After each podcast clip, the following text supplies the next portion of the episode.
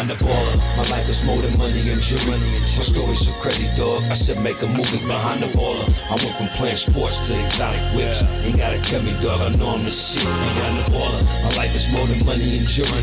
My story's so crazy, dog. I said make a movie behind the baller. I went from music exec to this podcast. Now I finally feel at home at last. Behind the baller. What up, y'all? It's your boy Bambeezy, the Forrest Gump of hip hop.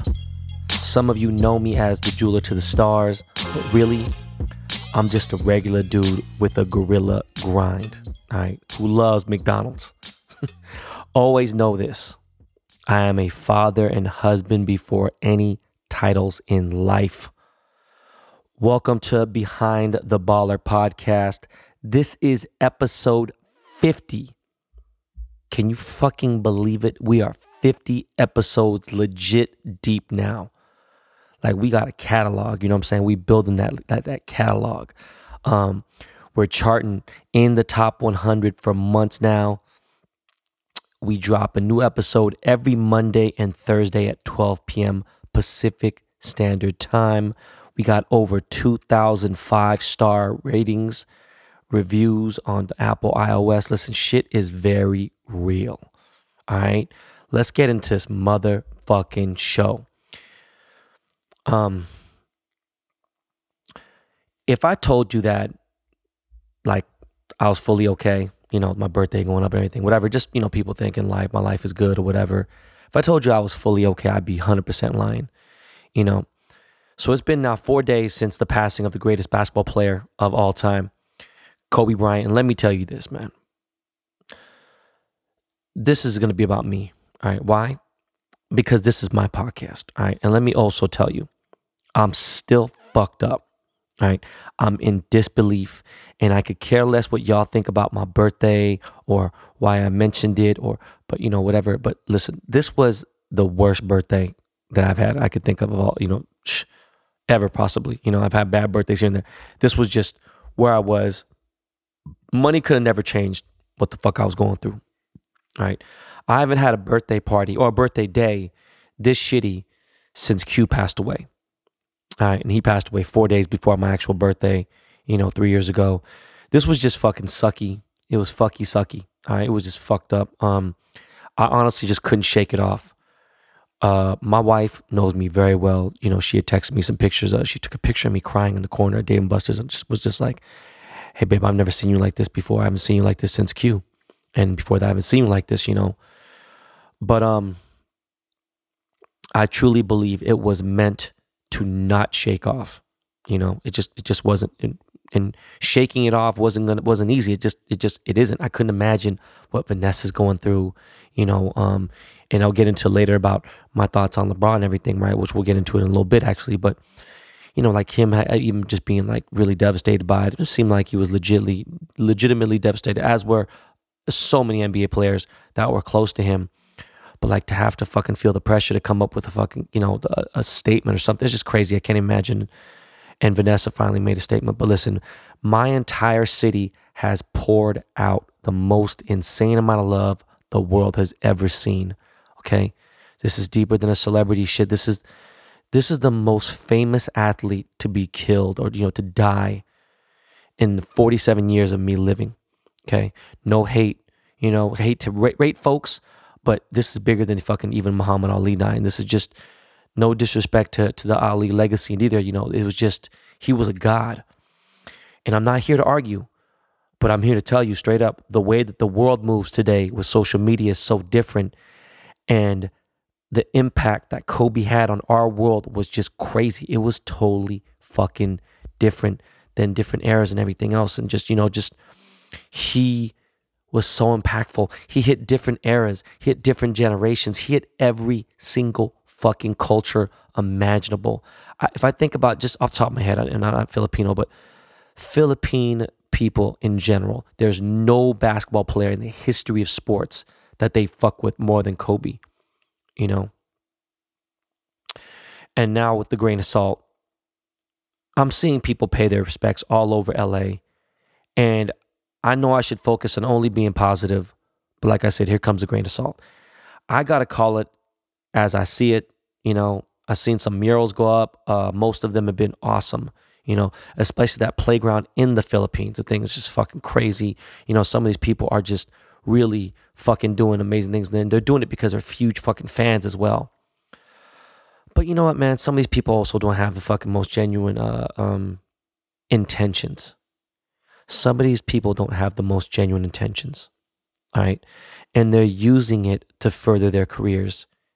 And that's just fucking low key sickening. It's actually high key sickening. Fuck that.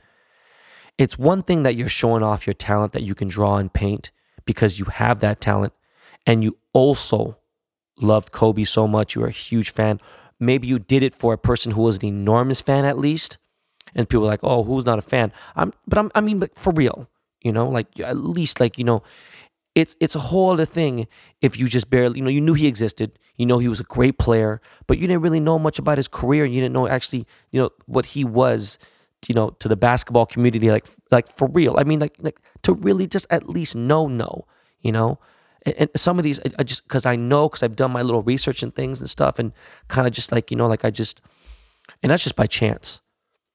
But i seen a business put a mural up in front of their car shop on a popular street and you know, um, I, saw it. I saw it yesterday or the day before yesterday, and then I right when I went up, and then I seen it, and it's on the news and whatever, and I seen the dude, and it was just like that painted it. He was saying his thing, and I was just like, all right, I don't know, dog. You know what?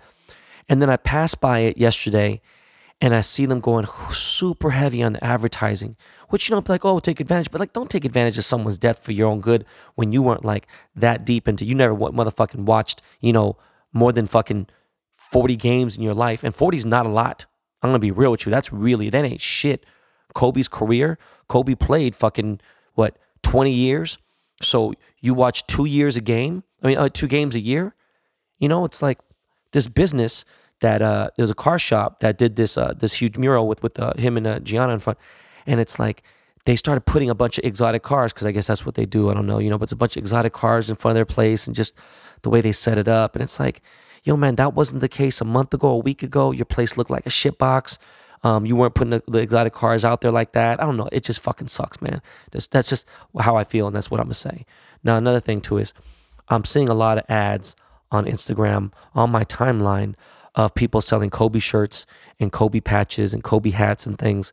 And it's like, yo, man, I could already tell these motherfuckers are giving up no money to the proceeds of of his family or to, but most importantly, to the Mamba Foundation or the GoFundMe pages to the people who actually lost their lives that weren't famous or anything else. And I'm sure they came, but just the other families. Like, it's crazy. I'm seeing these t shirts and it's like, bro, if you're not giving at least 50%, at the very least, 50% of the proceeds to the Mamba Foundation or at least something related to that, then you're a fucking piece of shit. Straight up. And the fucking insane increase in resale value of his kicks in the last few days is just fucking it gives me a stomach ache, you know. But really, it happened in the first 24 hours of his death. You know, it got fucking bad. All right. And it's just really fucked up.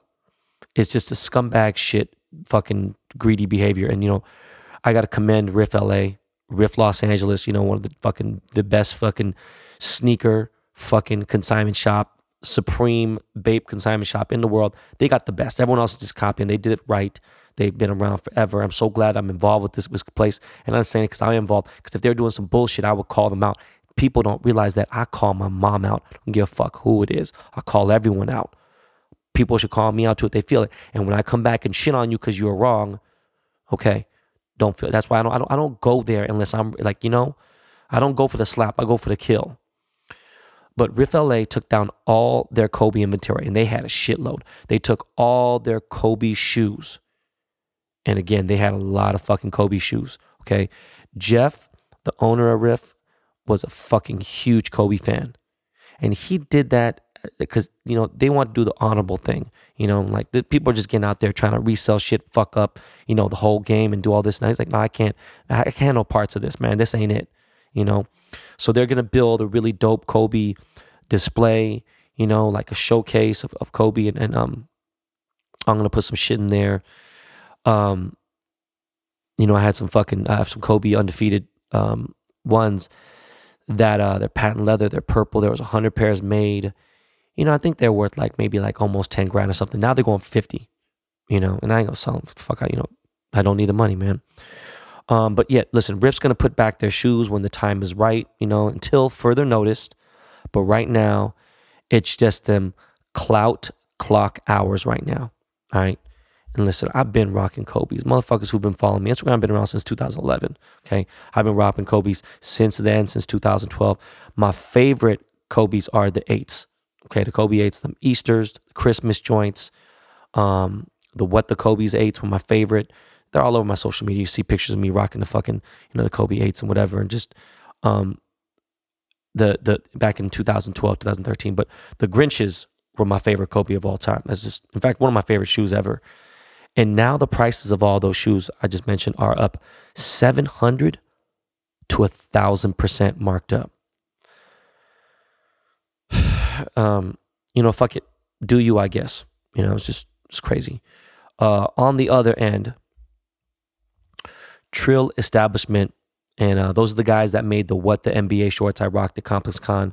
I can't tell you how many motherfucking people asked me about them shorts. The fuck, fuck shorts was fresh as fuck. Um, they made some Laker shorts, and the timing sounds crazy, right? But if you know to make quality shit, it just doesn't. You can't just know how fucking fast your fashion is. You can't do it like that. Especially some of these people don't have the resources that Fashion Nova has or whatever. But, anyways, I talked about this with Trill Establishment months ago, at least three or four months ago. We talked about. I was like, "Yo, what's up with Laker shorts? Why don't you guys do this? You do."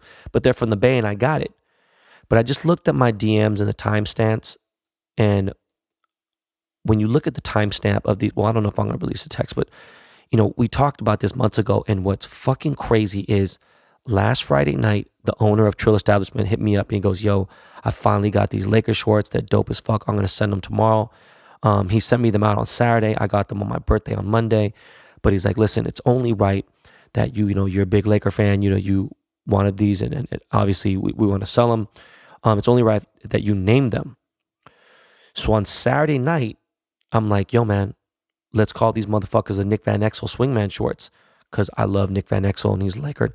And um, I said Nick Van Exel because I didn't want to make it so obvious by naming everything Kobe because, you know, everything is Kobe. But then fucking, you know, not even 12 hours later, Kobe passes away. And this was like, the, the, our DMs were like at midnight, like 1 a.m. and shit. And Kobe passes away, you know, nine hours later. It's like, what the fuck? So I should just changed everything. Okay. There's no like, there's no possible way you can name this anything but Kobe, you know, the Kobe shorts, the Black Mamba shorts, whatever. And there ain't, anyways, there's no clout chase involved with these guys. You know, they really had this plan. We can, you know, release whatever, but it's just, these guys are dope, man. They make some really great shorts. I'm wearing them right now. Um, there's some dope dudes out of the Bay Area. Uh, I'm sure, you know, obviously huge Golden State Warrior fans, which is cool with me. I don't give a fuck. But make sure you check them out. Uh, the shorts are on my story man, Kobe has affected so many of us, and mostly those who never even got to meet him, you know. But to me, you know, the Me Too movement basically had to get their little two little chime. They had to get their little jabs in, you know. And once the move, the Me Too movement caught wind of you know the the goat passing, it's like this stupid ass bitch, Rachel Evan Woods, had to tweet some negative shit. And you know what? People are like, oh, well, what's up with the name calling and everything else? No, bitch, this I'm gonna tell you why. There's the name calling. All right. It's not bullying, bitch. It's what it is. It's truth. Okay. She tweets, Oh, it's tragic the death of Kobe, but let's not forget that he was a rapist. Bitch, what? And then she said along, she goes, Oh, well, along with his great legacy, that can also coexist simultaneously with his rape convictions or whatever. Okay, bitch, hold on, bitch. Check me out.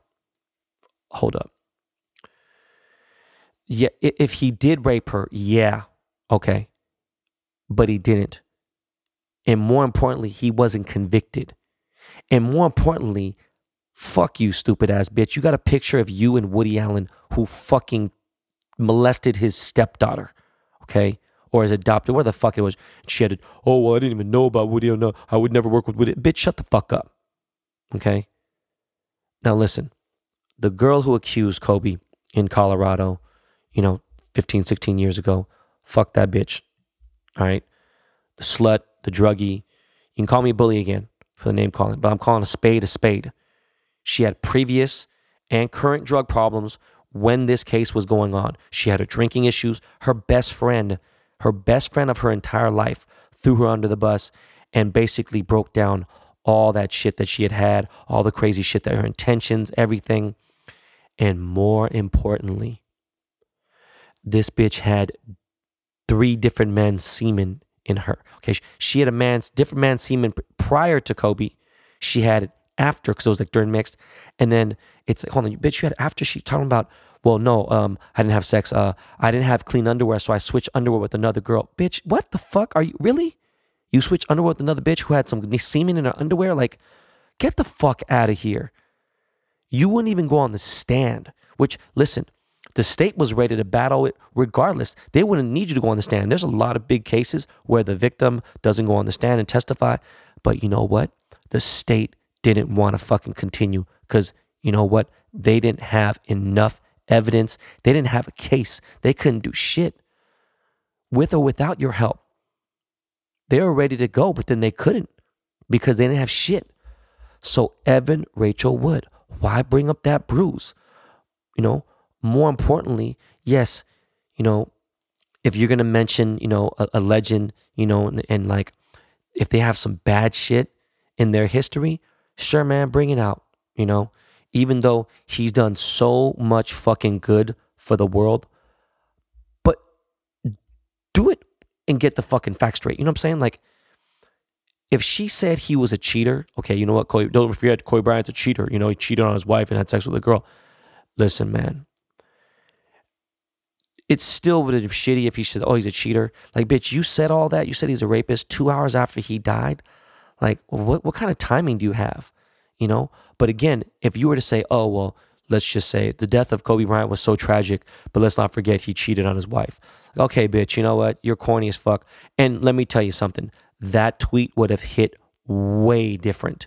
It would have been a whole different thing, and people wouldn't have been at your throat like this. And the other fucking people are like, you shouldn't silence, you know, people, girls, who, women who are victim of rapes. No, bitch, okay, but this ain't this ain't about that.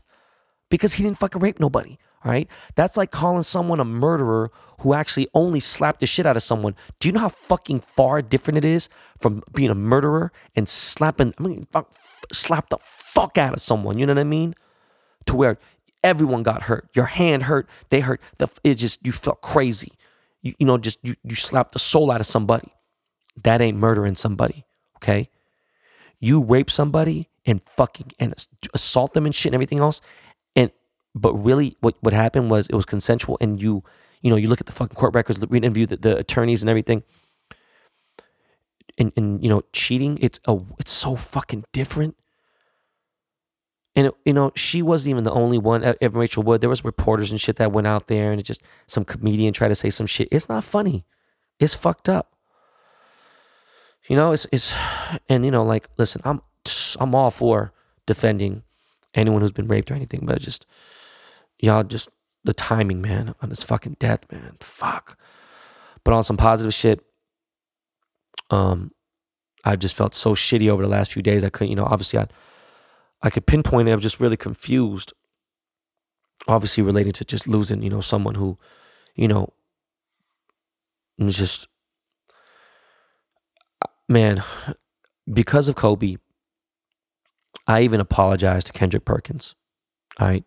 And to all those who know my history with Kendrick, me and Kendrick Perkins have been going back and forth for seven years. Okay. Maybe even eight years. We've been talking shit to each other in person, on social media, at actual games. There was a time where me and him went and jaw jacked all fucking game in an OKC Lakers game. We went fucking off. And then I was like, motherfucker, well, let's go. Let's I don't give a fuck. Have you fucking motherfucker, do you know where you are? You in you in LA, bro. We're in Staples Center. I'm fucking there's always gonna be like fucking 50 Crips in this motherfucking place I grew up with. I said, motherfucker, we would jump your big ass. And and um, you know, I've had this this these confrontations with him but he wrote this tweet apologizing to KD. He said, Yo, KD, my big bro, my bro, man. I don't know what I said, but please, man, accept my apology. I'm sorry. And it was just really unexpected. I was like, I was kind of taken back by it. And I saw it on my timeline. So I replied to him. I was like, hey, bro, this is some real stand up shit. You know what I'm saying? Like, let me tell you something real quick, bro. All that shit I ever said you, to you about you, everything, I, I retract all that shit. I delete it, man. Listen, you a stand up dude. And then he replied back, yo, man, it's all love, bro. No love lost. And then I replied back, I was like, nah, dog, You listen, it was, you know, I'm being childish. Is on me, you know, whatever. And that whole beef was squashed right then and there. It's crazy, you know. Uh, after some minutes later, like 30 minutes later, I said, uh, I said a tweet, something like, you know, it's my birthday, you know, I'm nearly 50 years old.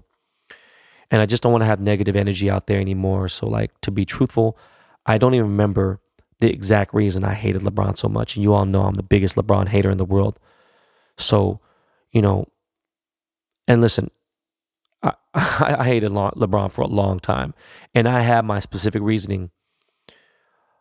But, um, and I had a few reasons. I just can't remember and you know that it, it that's the most important part like it's like you know it's it's not significant anymore and, and kobe and everyone else is kind of like boom it's like it's just fucking stupid so i publicly just put it out there like listen i'm not going to slander lbj anymore ever you know you know i've, I've you know accepted you know he's, he's a fucking laker and i bleed purple and gold and and you know it's fucking it's crazy. You know, I said that shit. You know, Kobe's like already helped helped me, you know what I'm saying, bring out the positive behavior I didn't even know existed inside of me. But like I said on some other tweets, or like I was telling people, I was like, oh man, I, I really love this person. This person's dope, boom, whatever. Just a lot of positive shit. Uh, it was all real. And four different dudes texted me, friends of mine. They're like, yo, bro, were you hacked? Was your Twitter account hacked? I'm like, go fuck yourselves, man. You know, um, the talks of Kobe funeral are looking like it's going to be at the LA Memorial Coliseum. And um, obviously, the Coliseum could hold 100,000 people there, whereas Staples can only hold about 30,000, which is already ridiculous. You know, they did Nipsey's thing there, which was fucking amazing. But now, a majority of me is like, fuck, you know, I need to go and rep for my dog one last time. But damn, you know, that social anxiety, not the social, just the anxiety and then the fucking, not that, you know, my, my colitis is, is acting, everything is, is cool. Um, depend on that day. I don't know, you know, hopefully I don't you know, drink any coffee. I don't know. I'm just, I always get that nervous energy. It's a 100,000 people inside there. There's going to easily be a quarter million people outside. It's just going to be overwhelming like a motherfucker. Traffic's going to be worse than anything anyone's ever fucking seen in the world. So we'll see. Um, but until then, Kobe, God bless you, bro. I miss you. Thank you just for inspiring me. Thank you for being just such great, just being a great thing for, for the world more than just a person, more than just just everything, being a God. Uh, God bless Gigi, Gianna. God bless Vanessa Bryant um, and her three daughters that are living. It's fuck, man. My prayers and condolences go out to all the families who lost someone on that helicopter, and to all the kids who are now, um, well, not all, but there's there's two kids now who are now orphans because they lost both their parents in that crash. Um, let's take a 24 second moment of silence for Kobe Bryant and all the victims of that crash.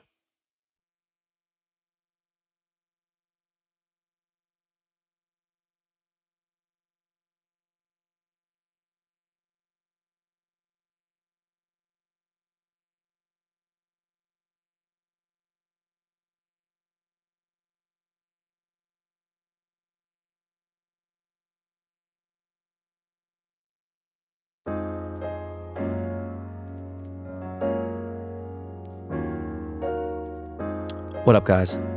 So, Quip, makers of the Quip electric toothbrush, wants you to know the one single discovery that matters most for your dental care is simply this if you have good habits, you are good.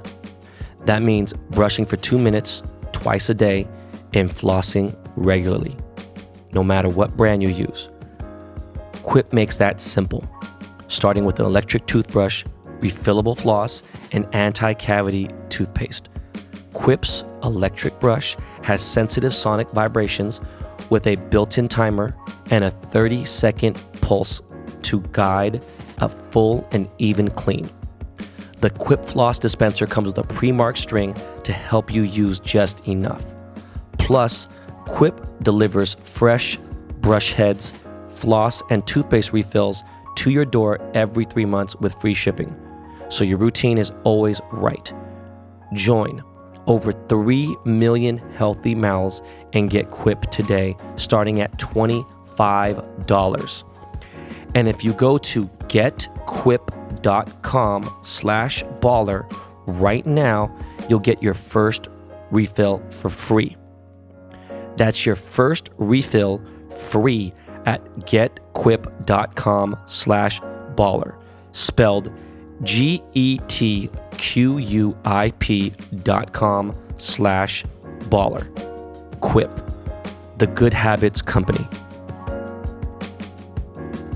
So now we're going to continue on with this CEO series. And I got a girl, a lady on today's episode who is just awesome.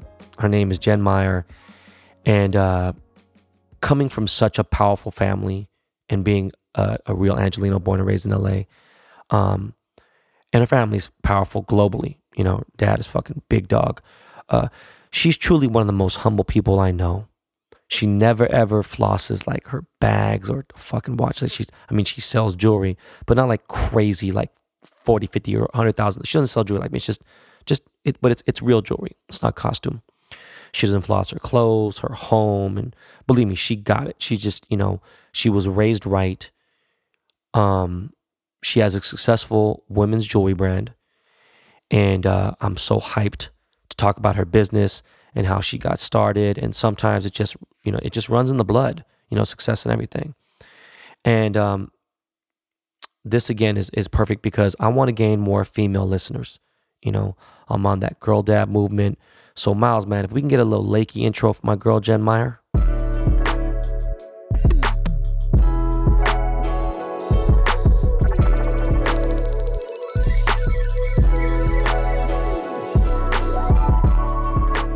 Welcome to Behind the Baller. We have a very special guest on today's show.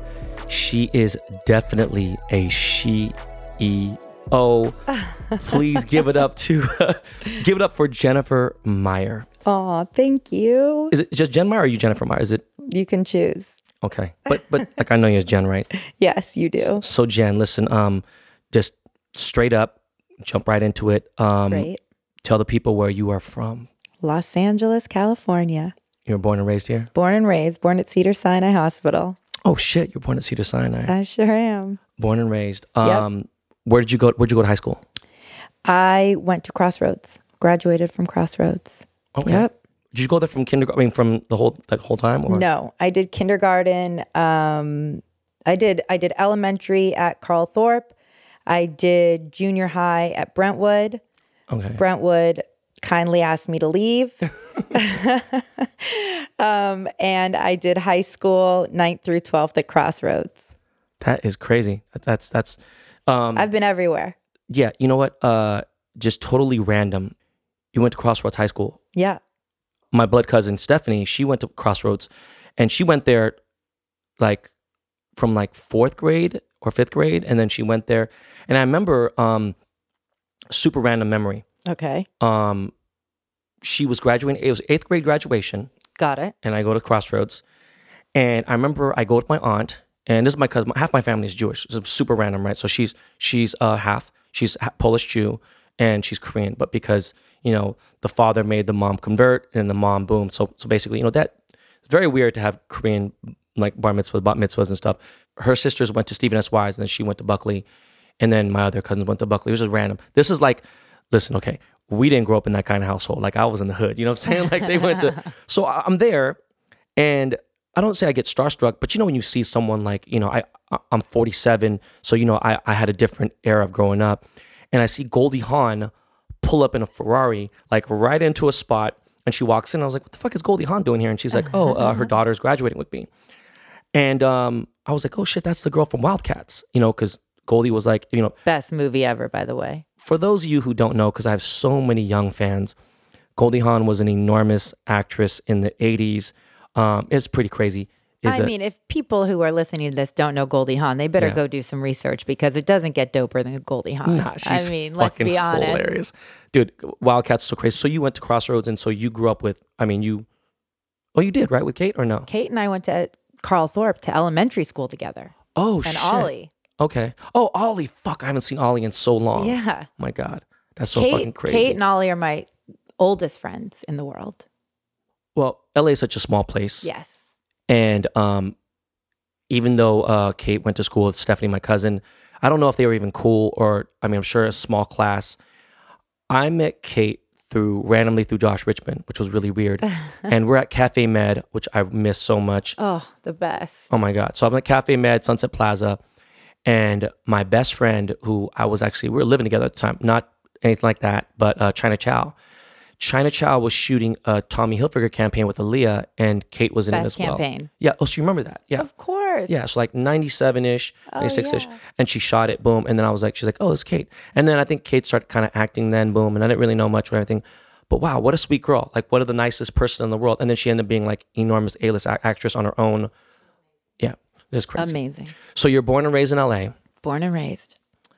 The last 48 hours has been a fucking dark cloud, a nightmare. Like, I want to wake up from it and like realize that it was just a bad dream, but it's it's actually reality.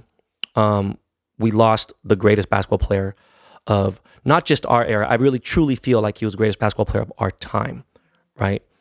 You- You're a Laker fan. Come on. Born and raised in LA, of course. What was going through your mind the minute you heard the news about him?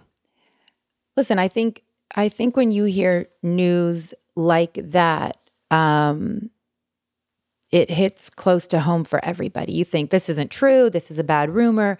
How many awful rumors have you heard about people that aren't true and things like that? Um, and then you realize something like that is true, and you know, it's it's devastating. I mean, there there are no words to put to it. You know, it's absolutely heartbreaking for um, Vanessa and those beautiful children of hers and the families involved. And I think that it is, I think all of LA and I think the world was just heartbroken and is heartbroken. I, th- I mean, I think it's unimaginable. Okay, shock value though. Do you remember when? And it's so random. Um, I'm not going to give anybody a fucking geographical area where we are right now, but uh, like I made Joy for Michael Jackson, right? Mm-hmm. The most random shit ever. We met down the street from here at this cafe Wow. over by that gas station. If you kind of like know what I'm talking about, there's like a weird random cafe. I mean, we are in Los Angeles. Yeah. but why the fuck would Michael Jackson want to meet it? Anyways, going on when he passed away. yeah. I was shocked. I grew up with his music and everything else. And there was still social media, there's MySpace, whatever. And there was Twitter actually. Tell me this wasn't maybe the craziest thing you ever heard. Like, your, I mean, was did, didn't it just shock you? Like, put you, like, stop you in your place and be like, wait a second, let me think about this for a minute. Of course. I mean, listen, there there is I I don't even know how to put it into words and I almost don't even feel comfortable putting into words. I just know that you know there's there's young children involved and that is just where you you know are shattered for the families that have to endure such a nightmare and I think that you know putting that aside, I think Kobe Bryant it just seems invincible. He was Yeah. just, you know, a bright light for people and especially in this city and growing up. I mean, you know, we were talking about it for a second, but I remember I was sitting on the floor when Kobe hit his 81 point game. I'm so jealous. And I will never forget that feeling of feeling like, oh, I'm I'm in the presence of a basketball god Right. and you we were all just on our feet screaming yelling it was like the whole you know place was just like electrifying Yeah. The energy in there after the about halftime.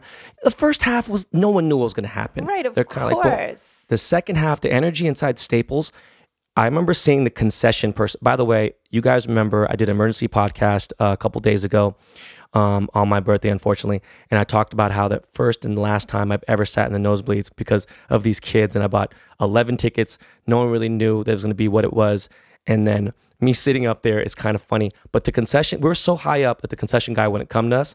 We had to get the caramel popcorn from someone like a little bit one section below. But even that person was paying attention. Those guys don't pay attention to the games. They're there to sell water, sell whatever. They were into it because it was like your witness. So I'm so jealous. Fuck you that you're on the Thank floor. you. but the energy was crazy, right? Like everyone was going nuts. listen it was the best game i've ever been to in my life i will tell you that Oh, Yeah. it was it was pretty incredible but um yeah it's a heartbreaking time for you know it's mean- just a heartbreaking time You remember LA Showtime? Magic, Of course. that era, you know, the forum. I remember going to the games at the forum and Yep. Um, you know, that that energy was um, you couldn't replace it.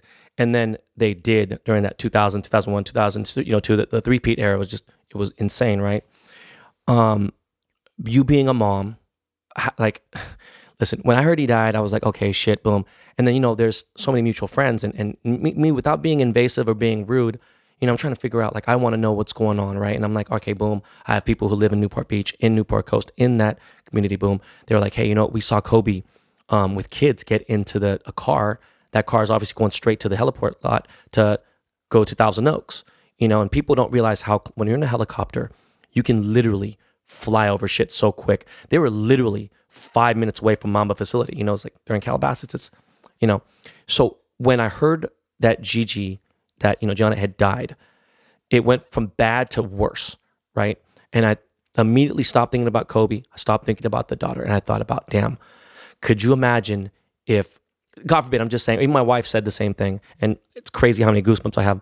But imagine like you get the news that your husband dies or your, your whatever, and, and when your child like, what the fuck, like, Listen, all I can say is as a mother, my heart breaks and goes out to all those families and everybody who is involved because it's not even something as a mother or a father you want to put into words about the unimaginable. Right, And you just have to pray for those families. You have to pray for their healing. And you have to pray for the sisters and the brothers who lost their siblings for i mean there's just there, there I, I i don't even know how to speak about it because i i don't it's Yeah. it's so far out of my understanding of emotion thank god and i just Right. pray for them i and and it's it's the unimaginable and it's devastating and it's um you know listen i'm a daddy's girl.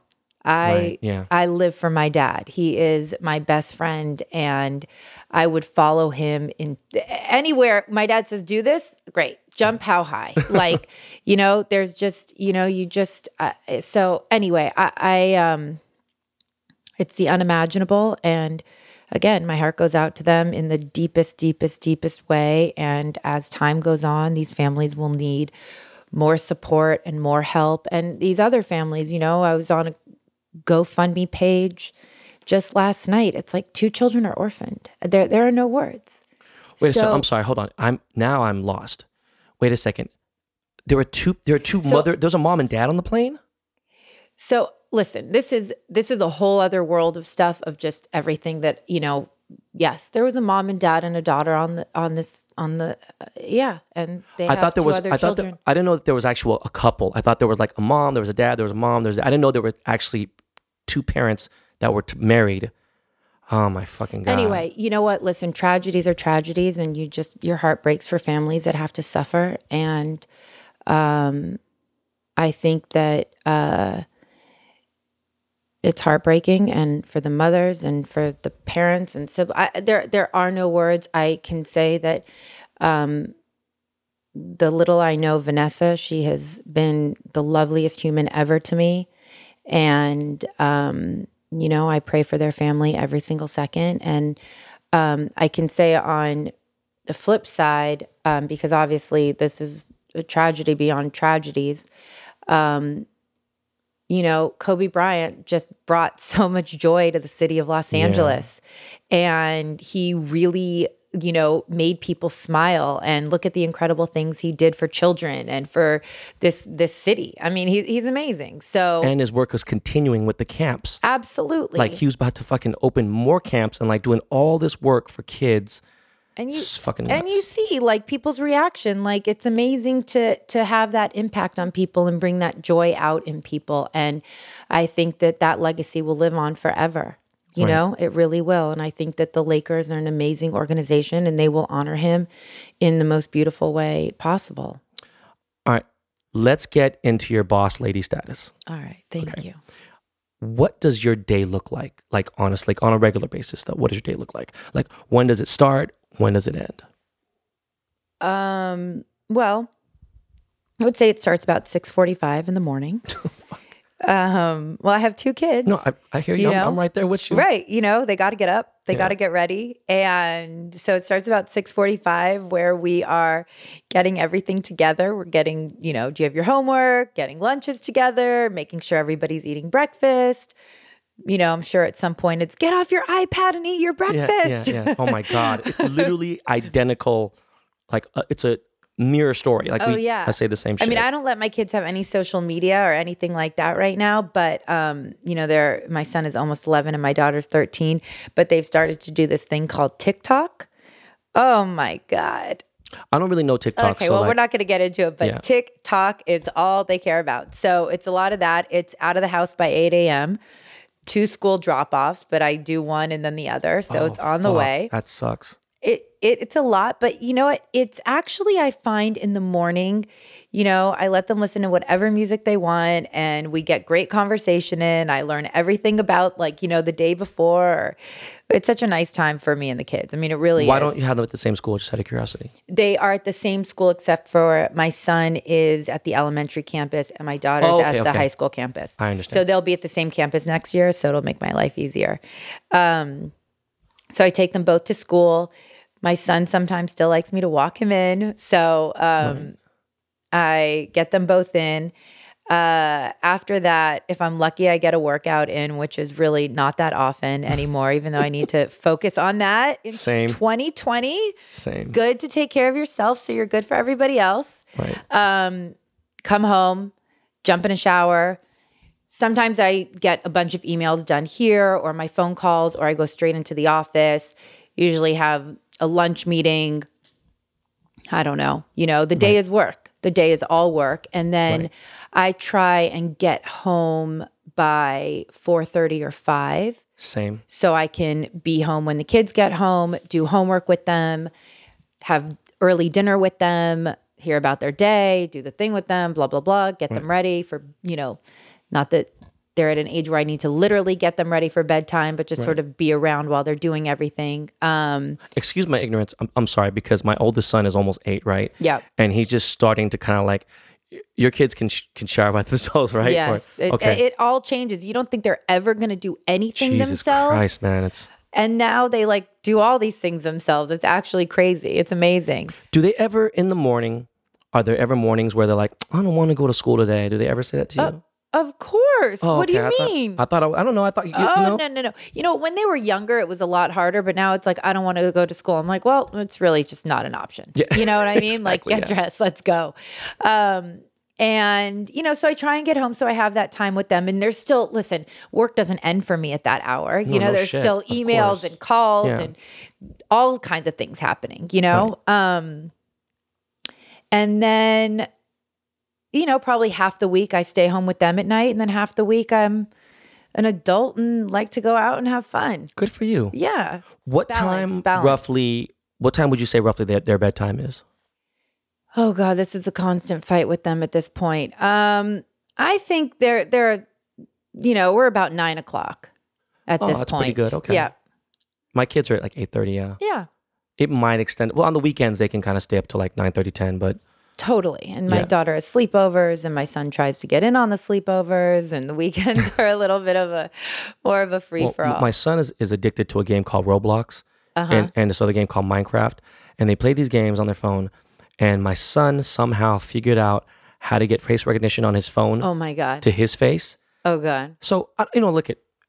Okay, be honest. I have an accountant. You have an accountant, whatever, and I have a, a wealth advisor, whatever. You're not looking at like the grocery things and whatever. I mean, I'm just being honest, right? You don't look at the shit. And then I got the Apple Card, and the new Apple Card is connected to your phone. And looking at it, and I was like, wait a second, what the fuck? Like, two hundred thirty-eight dollars. Like, um, what did- what did I buy from the Apple? Like, you know, Apple. Of course. And I look, and he bought all these. You could buy Robux. It's like dollars for the video game. And I'm like, I I didn't know what to do. You know, like my my dad would have killed me if I spent twenty bucks. It's like you know, he spent. You know, and it's just crazy. Like these kids are so hip, and they're like so fucking. Well, my daughter didn't get a phone till last year, till she was 12, and she was the last one. And she was like, Mom, this is like, come on. So I gave her like my old, old, old phone, you know? Like I refused to go buy them brand new phones. I refused to give them Instagram. I refused to do any of this stuff.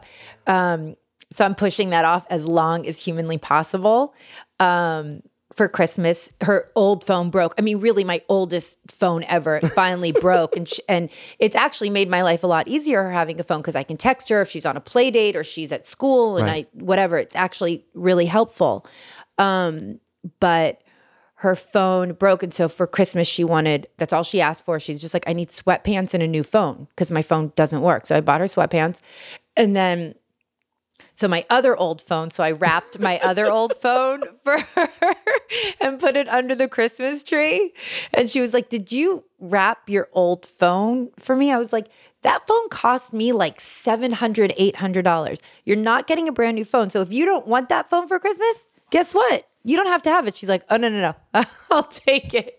Jen, I, I'm like blown away right now because I feel so bad. Like my two and a half year old daughter has an iPhone 10. I feel terrible. It's like, and my other kids have, you know, the iPhone 10s and oh my God. Anyways, You can reel it in now. You can reel it in. no, for sure. And what people don't realize too is when the kids go to sleep, you got at that time, Asia begins.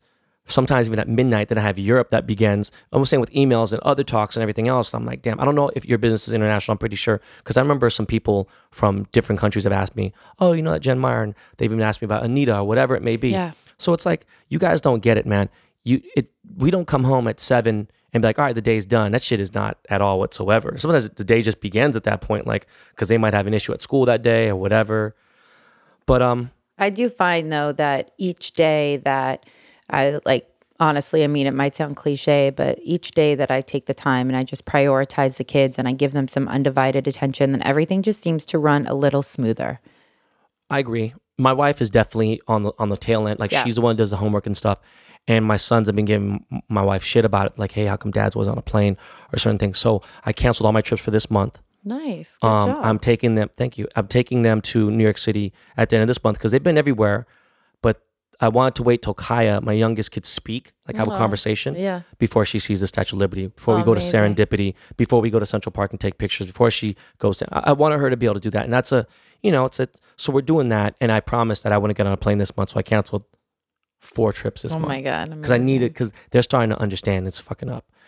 Um, so when did you get into the joy business? Um, about 14 years ago, I would say.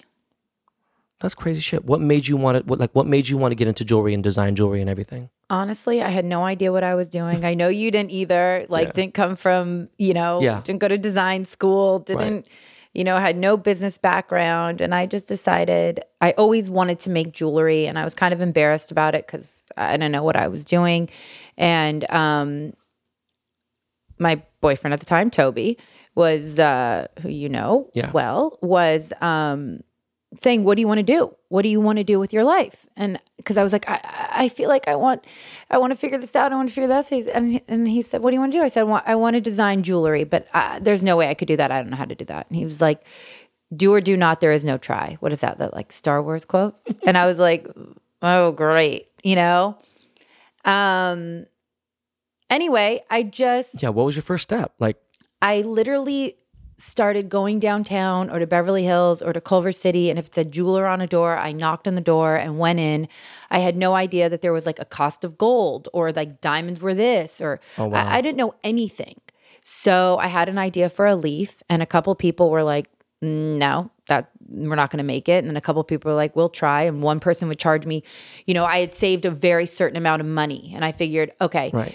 what better to blow your money on than a dream? But very small amount because I had asked for help from my dad. It's like, I want to start ju- a jewelry company. He's like, good luck. I was like, well, could you maybe help me out a little? And he's like, hell no. He's like, that sounds insane. You have a great job at Ralph Lauren. I was like, uh, okay.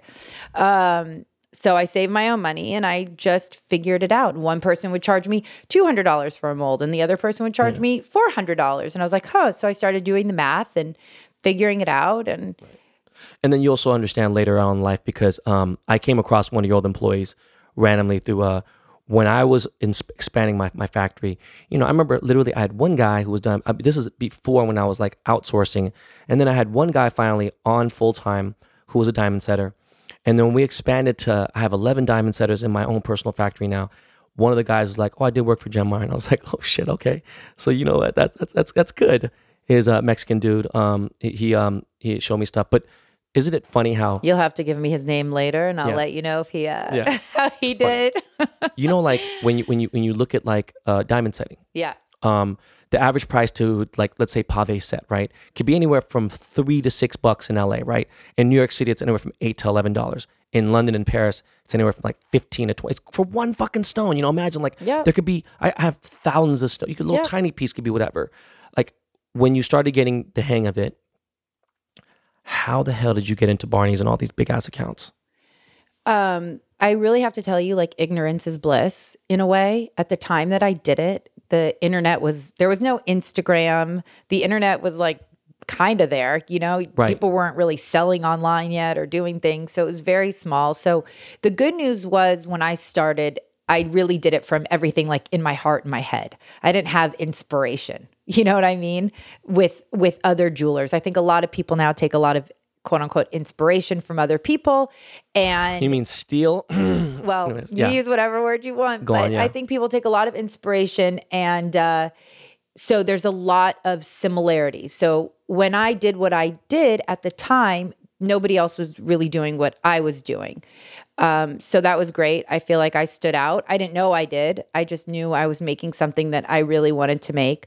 Um, I literally got into Barney's because I wanted to be in Barney's. And Barney's to me was the mecca. That was it. Once you got into Barney's, you made it. Rest So- in peace, Barney's like I the know, saddest thing in the world. devastating. So I literally said to everyone I knew, Hey, do you know someone that works at Barney's? Hey, do you know someone that works at Barney's? People were like, What? No, no. I was like, Okay. One day I asked the right person. Man. I said, Do you know anyone who works at Barney's? And she said, Oh, yeah, my friend Julie. She's actually coming into town this weekend. I said, Could you ask her if she'll ever look at my jewelry? I had like seven pieces. I mean, literally nothing. And she said, Yeah, I'll ask her. Okay. So she called me. She goes, Oh, my friend Julie will meet you Saturday at four o'clock at Fred's, which is the restaurant Right. Barney's. Okay, cool. I went to go meet her. I didn't know who this woman was. I put each piece in a Ziploc bag because I thought, okay, the chains won't tangle. This is perfect. Right. I went and had a meeting with her. I was like, So what do you do at Barney's? I thought I was meeting with like the jewelry manager or something. So her name's Julie Gilhart. She ran Barney's. I know who she is. Okay. Thank God I didn't know. I would have had a panic attack. and I showed her my jewelry. She called me uh, that night and said, Oh, um, I'm staying at the Sunset Tower Hotel. I have a birthday party for Albert, who's the designer for Lanvin. I want to give him one of your necklaces, the the wishbone. I was like, Oh, okay. So I didn't have any packaging or anything. So I had like a little old Chinese pouch, you know, those little Yeah, yeah, silk, yeah. like colorful. I put put it in there. I go to the front desk. She's standing there. I hand her an invoice. I mean, what's wrong with me? I, I, my, someone was like, "You handed her an invoice for a gift for the no." Okay, well, I Oh, was wow. like, "Well, I don't have money to make more." No, I get it. So I handed her an invoice. I put it in a little Chinese pouch, and then I got a call from Barney saying, "We really want to carry your jewelry. We're going to give it a shot." And that was the beginning of Barney's, literally. Because I remember even going to, to Madison, you know, going to Central Park, the, the flagship store. Yeah. And I remember walking in and, and like, for those of you who know and you don't know, there's so many places you can shop. There's certain things. It is impossible. It is virtually impossible for me to either go to the Madison uh, Central Park location or go to Beverly Hills and not buy something. There's always something fucking phenomenal. They had great, you know, they had a great buyer there. All the shit was curated so well from even men's streetwear to to the fine and shit. My sister damn near lived there. She had so much. She had a great relationship with them. But going on, I walked into the New York location. I remember this is like not even that long ago, but it was like when I was shooting my reality show, maybe like 2012 or 13, and I was like, oh shit, Jennifer Meyer, you know, boom, and I was like, oh god damn, boom, and then going into even their smaller stores and seeing it, I was like, oh wow. And I- I know you're in other stuff, but that was just really cool because that was like, again, that is the mecca. That's the fucking, that's like the, that's it, you know, like, It was amazing for many, many, many years. It was amazing. yeah, it's really sad. yeah. Um, if you weren't doing jewelry and you weren't in the jewelry business, what do you think you'd be doing today? Oh my God. um, well, I went to school for child and family psychology, so I really like psychology. Um, Where'd you go to college? Syracuse. Oh, you went to Syracuse? Mm-hmm. Oh shit, I know you were Orange man. That's crazy. Um, I did go to Syracuse. Uh, I uh, that that is a good question that I haven't thought. I mean, listen, you know, I'm really involved with Baby to Baby, the charity, which is absolutely amazing, and I it's such an incredible. Uh, I sit on the board, and it's such an incredible charity to be a part of. So I love, you know, charitable work. I Can you tell me well, that, that's Kelly Sawyer's thing, or is it? Can you please like um elaborate on that, please? listen, baby to baby, it's, you know, I don't even want to give numbers because it's such an astonishing amount of of numbers, but women right now are choosing between feeding their children and buying new diapers. I mean, that's as basic as it gets. So it, you can't even imagine it. So b- th- these women we've talked to are, are literally children are using their diapers and then they're cleaning out the diaper and then they're hanging them to dry and reusing the diaper. You know, I mean, that's how bad it is. It- women, uh, men, women, children, we're baby to baby is providing basic essential needs for families, for underprivileged families. There are children who are going to school with their books and pencils in trash bags because they can't afford a backpack or a bag. I mean, last year we had a list of 75,000 children who all they wanted was a backpack. I mean, all they wanted was a backpack. So, Baby to Baby is providing everything from cribs for safety to sleep safely to mattresses to car seats to baby wipes to strollers to you know diapers. I mean the amount of diapers that huggies and honest company have donated through baby to baby i mean i think we were upwards of 30 million. I mean it, it's absolutely incredible. So we've spoken to countless homeless women who were in shelters with their children and are saying, you know, baby to baby is the reason why they were able to, you know, move out and awesome. provide for their children. And That's amazing. It's amazing. If you ever want to come down to the facilities and your I- I- wife, I- we I would love to know. have you guys. I mean, you know me. I'm daddy gang all day I long. So it's, it's like, amazing. um, backtrack a little bit. Yeah. Are there any crazy stories about Oh any- no. any About ki- what? about like the clients that you deal with? Is there, has there, has there been a crazy story? You don't have to get named. I'm saying, has there been a crazy story about someone not paying you or like just dealing with like just just Hollywood? You know what I'm saying? Like, is there anything about clients that you've had to do anything? If you don't, we'll go on to the next I, thing. I have like, to say, I've been really, really lucky. For the most part, I have had the most incredible clients. I mean, truly. I mean, knock Right. wood. Can I find wood somewhere?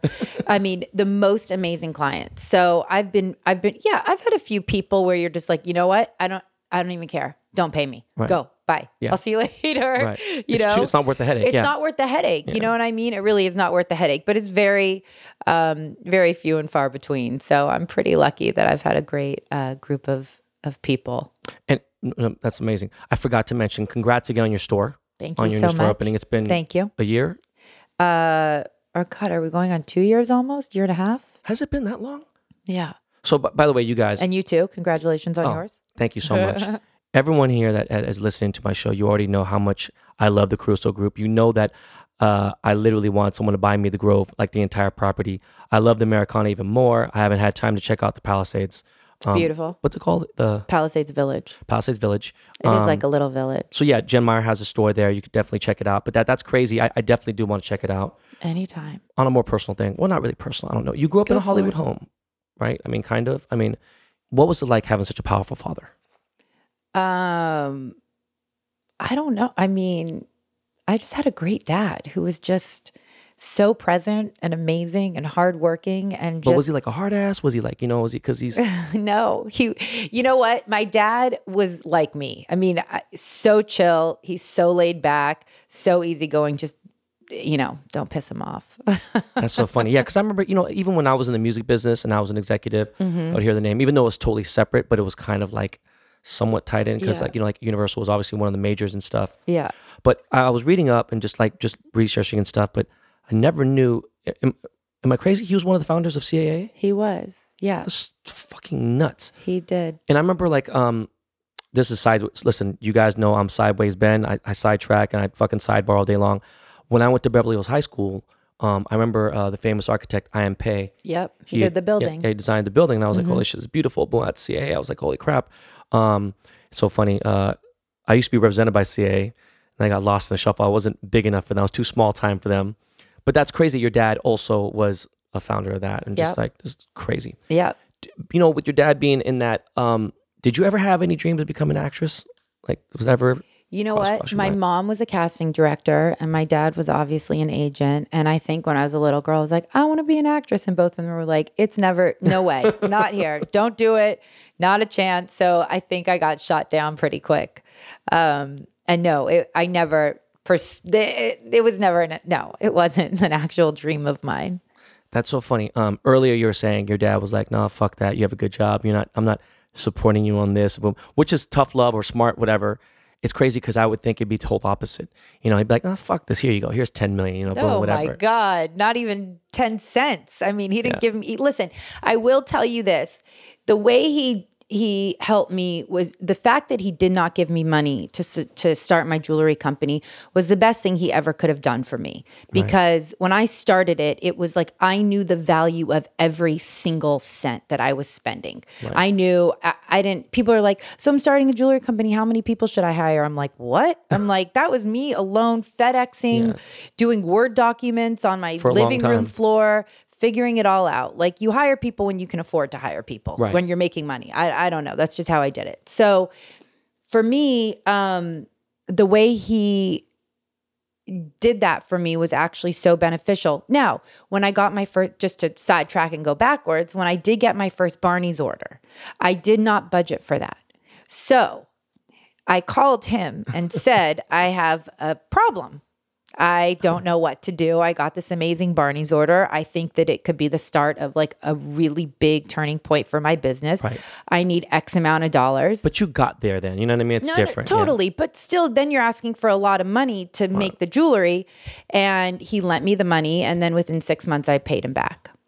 Did you resent him for not giving you the money at that first time? Never. Really? That's Never. amazing. You're fucking amazing. Never. I mean, being that you came from such a good home and and a, and a good background, and you're, you're both your parents successful in doing it, I, I don't know. Like you know, we've had enough conversations to where I know you well enough. We have a lot of mutual friends. How the fuck did you remain so humble? I'm just because I'm, not. You know what I mean? Like I was humble when I was broke as fuck, and I lived in Koreatown, and we were like in the hood. I just never. I just don't. Get You are humble. I don't want to hear it. You have a you have a thing about you, but I've known you for 20 plus years and you've just always humble. been a great nice guy and sweet don't and listen to kind. her. She's okay, lying. he's lying, please. Um I don't know. You know what? Thank you. I'll take that as a compliment. Um you know what? I, I just think that both my parents always worked really hard, and my dad made it clear that whatever he had, he would always. I could live with him forever. I, he would always like help me like with that kind of stuff. But like, what he had wasn't mine. So, in order for me to partake in anything that he had, I had to also work hard. hold on, let me stop you. You just hit a fucking crazy thing. So I've been reading more about, you know, you could be friends with somebody and not know so much about business or certain things, especially someone who's like a powerful person like Kobe and certain shit, you know.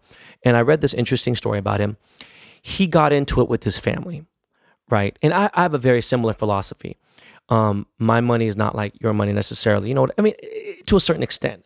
And what I'm getting at is he had a falling out with his mom and dad because they sold five hundred thousand dollars worth of sports memorabilia- memorabilia that was his. And he's like, "Come on, man! Like, really? Like that was personal gifts I gave you, and I bought you guys a home. That wasn't enough." And I think they resent, they, they were upset, like, "Yo, we're your parents. Like, you should fucking take care of us and blah blah whatever." And it's a weird thing. Like, I'm just curious. Um, like like how do you feel about that? If your dad's like, "Well, this is mine" or whatever, and and you know, I don't know. Like you, you said here's something. here's what I'm gonna say. Listen, you can everybody has different family dynamics and it runs deep and there's a lot of history there and who knows what happens in families to create that. I think, you know, money in general can create a lot Oh of God. issues within a family. Of course. Uh, you know, I've never I've never experienced that for myself. It money has never created uh, you know, issues amongst me and my siblings or anything like that. But you know, what I will say is what my dad said to me is when I got out of college, he it was two weeks after leaving college, and I got a call from my dad, and he said, "What's your plan?" And I said, "Well, what do you mean?" He said, "Well, what are you going to do?" And I said, "I don't know. I'm going to take some time off to figure it out." And he said, "You're going to what?" And I said, "Yeah, I'm going to take some time off to figure it out." He goes, "Take some time off from what?" And I said, I don't know. I just got out of college four years. And he said, Listen to me. You just had a two week vacation after college. He said, You have two more weeks of vacation where I will help you out. But in those two weeks, you better find a job and you better figure out your path. And I don't care after those two weeks if you live with me for the rest of your life. You can eat my food for free. You can stay in my house for free. I will not charge you rent. You can watch my TV. You can do anything you want. He goes, But I will not help you with a car. I will not help you. I will not give you $5 if you want to go out with your friends, and your friends are going to get very sick and tired of taking you to the movies and to dinner. Trust me. He goes, So you can live with me and live under my roof for free, but you will get nothing if you don't get a job. And he goes, and let me be clear. He goes, I don't care if you find your dream job or you are making coffee on the side of the road. I don't care what your job is, as long as you get a job and you work hard at your job, because there's some great people. People make great coffee. Believe me, we all drink coffee. I would be really upset with people that didn't give me great coffee in the morning. So, Crazy. you know, and that was the beginning. And within 10 days, I got a job. Doing what? I called a girlfriend of mine who was uh, working at the Toronto Film Festival, and I said, I'm freaking out. I need a job. And she said, You can come be my assistant. I'm going to be there for 10 days, and I will give you $500 in cash. And I thought, Hell yeah. I didn't. I didn't even like equate what that was per hour. I just Right. thought like hell yeah. So I was like, I've got ten extra days. Right. So I called my dad. Oh, I'm gonna do ten days. Dad, he said, okay, great. Well, there's ten more days you bought yourself. You know. yeah. And then when I was there, she was on a call with Bonnie Fuller, who was the editor in chief of Glamour magazine. Right. And um, Bonnie Fuller was looking for a West Coast beauty fitness editor. I was 21 at the time. Holy shit. I said, throw my name in the hat. And she was like, for what? You've like never even had a job. You don't even have a resume. I mean, I had had jobs, summer jobs. Right, I right, worked all the time, but it. a real job. Somehow I got the interview. I got a flight to New York. I interviewed for her. I got home and I remember for three weeks, every day my dad called me. Did you find out yet? Did you find out if you got the job? I was like, no, ah, That's no. yeah. And I was standing in front of Urth Caffé on Melrose. Right. And I got a call from her and she said, I would love to offer you the position of West Coast Beauty Fitness Editor. And I went into the interview with her. I was like, I don't have a resume, but if you want someone who knows what's happening in Los Angeles and who's cool and who's great and who's energetic and who's out all the time, hire me. I'm going to be amazing. I was just like building myself up. So, hey, everybody who's listening to this, go into interviews and build yourself up. Tell them how amazing you are. 100%. And that was it. She called me. She said twenty four thousand dollars a year is your offer, and I was.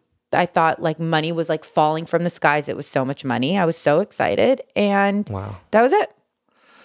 That's crazy. So with your dad, um, how many siblings do you have? Three, me, and then three more. Oh, okay. It's crazy. So so he had to like have these individual relationships with all you guys, which is amazing. I don't know. Not gonna ask him if you have a favorite or nothing. Uh, or if he had a favorite. Um, but you have a daughter. For me, I'm definitely his favorite. Oh Sorry, guys. Sorry, Carson, Eli, Sarah. So you have a, so you have a daughter, I obviously, do, right? and a son. And so like well but but the daughter more. Yep. You know, like like you know, it's, it's a woman. So you have a daughter. Yeah. What is it that you would love to see her do in a perfect like career wise? What would you want? You know what? Ruby has always said from literally the time she could talk, she wants to do charity and she wants to be an actress. So if those are two things she wants to do, absolutely. I would like her to go to college. Right. You know, I would like her Right. to work really hard. I would like her to study her craft if she really does want to be an actress. Right. Um, but uh, I just, you know what? Listen, again, cliche. I've used the word before, but I just want to see her be happy and work hard. And I People think, don't realize though, it has to get embedded 50 million times. Happiness is crazy because I thought when I made millions, I was gonna be happy. And then it's like, yo, boom, that shit is done. It made my life convenient, did not make me happy. Listen, you know? people always think the grass is always greener on the other side. There's always something better. There's always something more exciting. There's always something like different. And you know what? The truth is like work hard and be loving and But honestly, like if she's like, Mom, okay, so look at I had this idea for this business. I need like I'm like, you get nothing. I No, can't say no to my kids. I just can't. I don't know what it is. But you like- know what? I think as a business person, you can. I think you can say, like, let me hear what you're trying to do. And Right. I No, had right. no plan for my jewelry company. Right. Zero. So for my dad to be like, sure, what do you need? would have actually been ridiculous because I wouldn't have known what to do with the money. No, I know you're right. No, seriously, honestly, to tell you the truth, you're completely right because I'm a different person when I'm a boss at work or I'm a boss at one of my one of my businesses. So it's just crazy. Speaking of your kids again, you know, Yep. um, you're younger, but you grew up in enough where, where we didn't have social when we were growing up. Nope. And then social Thank came. God. Yeah, there's there's Friendster, there's MySpace. When I see these fucking dating apps, by the way, now my friends are telling me this is what it's like, Ben. This is what it's like dating now. I'm like, are you fucking kidding me? They're like, we're dead ass serious. I'm like, fuck that. But going on, there's created there's that's created way more psychopaths, creeps, trolls. Social media has just gone really. I mean, there's so many good things, but even more bad. You know, you can talk so much shit behind his username and whatever, and it's like, I'm just curious. Is that part of the reason why you're so private about showing your kids on on social media? You know what? I, I just don't um believe me there are things i would like to post every single day Right, it. it is so fun to watch them and they're singing and dancing and yelling at me and being hilarious and cute and cuddly and you know listen i would love to show off my kids but um i i do have a private account where i Oh, can nice. share it with you know a hundred you can I'll, I'll give you the i'll, I'll give you my private account too. I have a private account too. but so like you know the hundred people that follow it so it's Yeah. like I have like 40 followers. on there, you know? exactly um i don't know you know i go back and forth with it sometimes but i feel like it's just not necessary Good for you. for what for right now for me um, I'm taking notes, by the way. Like that's for me you know and and believe me like your children are the cutest things in the entire world and i want to watch you take them to school every single day and i'm Right. and and believe me when my son and i are like blasting lizzo in the car Yeah. and singing out loud like i want to post it just Yeah. because it's fun and Well, you good know, energy the close friends things is pretty cool. So use that. But if Yeah. you notice, like, there's no way ever in a million years. Like one time I realized, um, you could see my son's uniform, and I was like, oh fuck, like no Yeah. no no no no no, that's not gonna happen. And I, I am really scared about Yeah. things like that. And you know, there's. I almost said someone's. I don't, I don't want people to fucking go, but there's like you know A-list celebrities that kids go to my kids' school and everything, and like I don't know, um, it's just better, and, and I'm just taking notes about it, whatever. But I guess that's My smart. kids are almost at an age where, you know, I won't be able to control it. Uh, my daughter will be 18 in five years or whatever it is. And I just think, like, But, you but, know. but but is it is it to protect them or are there like creep fucking creepy like oh my god um we're gonna find out where Tobey lives or I don't know it's just weird shit like that. Has that ever been like has that been an issue or are you just you're just pro protecting yourself? Listen, I think unfortunately there are unwell people out there who don't have the best intentions always. Um, but uh, I try not to even like let that negativity seep into my world because I get super paranoid about things like that. Um, and yeah, there's been some awful people, but you just, I just, I just think that social media is one of those things that's a very slippery slope. it is And um, it's not as fun as anymore to me there as well so it's kind of like a really it's a business thing yeah, I just It's- try and keep it as, I don't know. I try and just be careful and I try not to think too much about it. And listen, like I'll post a happy birthday post to my kids or I'll do a cute thing here or there. But, no I get it you know, I'm careful. it's funny because I remember, um, you know how hard it is, especially they changed the algorithms about 40 times, right? A couple of them were crucial. The last three or four, uh, they've shut down every bot. Well, the companies that sell likes and followers, whatever they, they've just have fucked so many things up on algorithms. You know, you could see things seven days ago, three days. Like, bitch, I don't want to see things from three days ago. I want to see shit like uh, nothing should be older than 24 hours. And even then, it kind of sucks, right? So you think of somebody who breaks the internet or whatever. It's like that shit ain't gonna happen no more. Even Kim couldn't fucking go butt naked and be like, it, it it'll go and, and pass. But like when Jennifer Aniston joined, I, Jen, I would say Jen did. she Jen did it. But the Jen thing broke was, it. I'm not okay. Again, listen, I've never watched an episode of Friends in my entire life. Well, you My- should. yeah, my wife loves it, and she even said she goes, you know, you went to fucking high school with fucking David Schwimmer. You should fucking watch. it. He's pretty funny. Then I found out about Matt LeBlanc. I had no idea that he's such an insane, insane, amazing car enthusiast and also an amazing driver. By the way, racetracks and everything. By the way, I remember I saw your cousin. Right? Was that what it was? Who's a crazy car dude? And I ran into him on Sunset. You said he saw me. He has he has a rare. He has a oh, Porsche. oh, no, no, no. My brother in law. Oh, it's your brother-in-law. Yes, yeah. Super yes, random. So, yes. so He's I've never, amazing. yeah, I've never, but so I go on, you know how you could see mutual friends, whatever. And I'm like, really? 90% of my fucking, these are guys who are, some, some of these dudes are real gangsters. You follow Jennifer Aniston. Why? He's like, motherfucker, you don't know who Rachel is? I was like, "Who the Wait, gangsters follow Jen Aniston. I'm going to tell her. Yeah, I'm talking She's like gonna some, be really thrilled. Some of my boys who like run in Compton, and I'm like, because she Why? is the best. and they said, "Oh, you don't know about Rachel?" And I'm like, "Who the fuck is Rachel?" Because I had no idea what the fuck that is. He goes, "Bro, you're really like tripping." And I was like, "What do you mean?" He goes, "Bro, it's only like so much you could really watch on." I was like, "He's like, there's Seinfeld." I was like, "Wait a minute, hold on." You're trying to tell me that Friends and all? He goes, "Yeah, it's on that level of Seinfeld, bro. This was I grew up on this show with my wife and blah blah." And I'm like, good. people in the hood watch Friends. He goes, man, it was a good show. So, anyways, going on, I immediately see she follows like 30 people off bat. And I'm like, oh shit, she followed Jen. That's cool. Meyer, you know, just funny. I don't know. Anyways, going back to the paranoia and everything else, do you do you think you have any haters? I'm sure I have some haters. I'm sure. I've had some people say some not nice things about me on the internet. Mhm. I don't understand why. Like it's so Me neither. So can't even, rude. like you know, like it's so What's not to love, guys? Seriously, Jen is the nicest person in the world. Um, what is the Jen Meyer goal? Like, what is your exit plan? Like, what do you like? Exit does- plan? Yeah. Do you have one? Do you? Is there a goal that you want to do? Like, do you want to stop at fifty? Do you want to stop at, you know, or do you just want to keep going on? You know what? I'm so happy right now.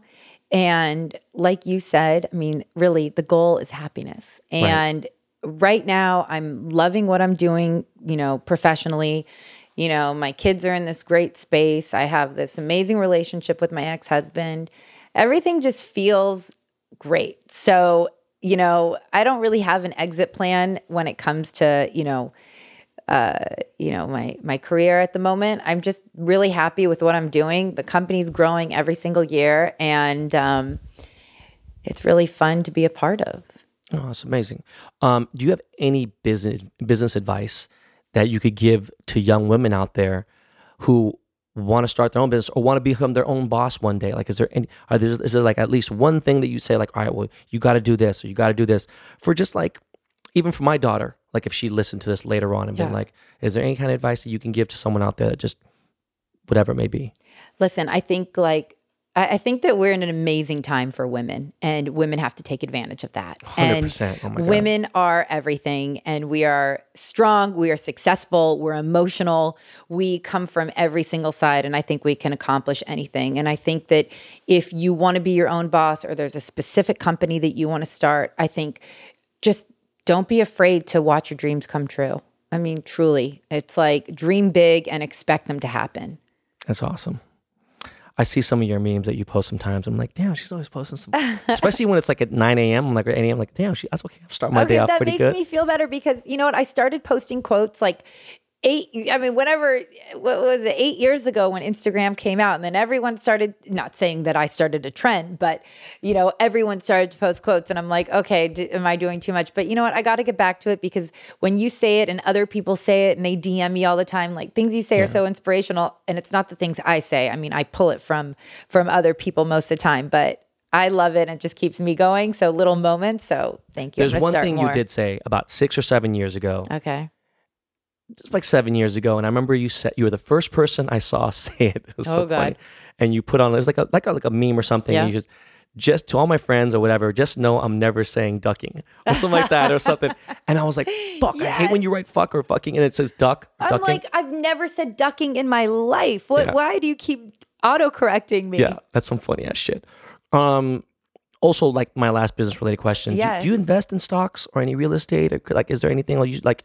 I mean, You know what? I've started doing a couple investments. I think, you know, nothing crazy, but a few investments here and there. And I think that, you know, if I was to give any advice on that, I think for me, the ones I have done are friends that I believe in and people Nice. that I believe are smart and interesting and starting companies that I want to help get behind. And most of the time I don't look at it in the sense of like how much money can I make? I look at it this could be this could be really exciting. So that's actually really really dope that you you yeah for friends especially you know um and just came I don't know why it just popped up out of nowhere. I bring up his name a lot on this podcast because of the high school that we went to. Both of us not coming from a rich or wealthy background, and how shrewd and smart. And I think that it's so funny because Koreans and Jews get along so well. Both very hardworking. Both have fucking stomach issues. um, they're they're both very business savvy.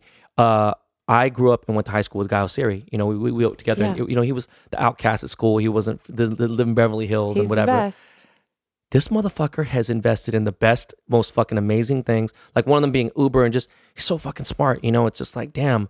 And these are again, it's just you know when you have a, a I always want to be around people who are even more successful than me. I want to be like the least Yeah. successful person in the room, so I could soak up some game and you know and just like But listen, Guy is not only is Guy so smart, he and so successful, he's really kind and he's an amazing family man and he's really I mean for me, I've I've I've known him for 20 plus years and Yeah. I love him so much and he's a really good friend of mine.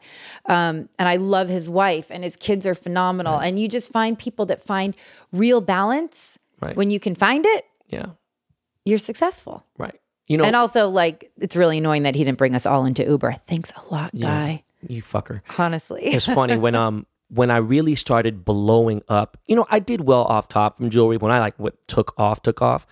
I remember I'm at Asia de Cuba, Oh yeah. and we're just at the Mondrian, and guy walks in and he sees my wife, and he's like, "Hey man, I'm I'm Guy," and he he does this all the time. If I see him, and like oh, I'll randomly run into him at the Super Bowl or wherever it was on the floor seats, and he'll be like.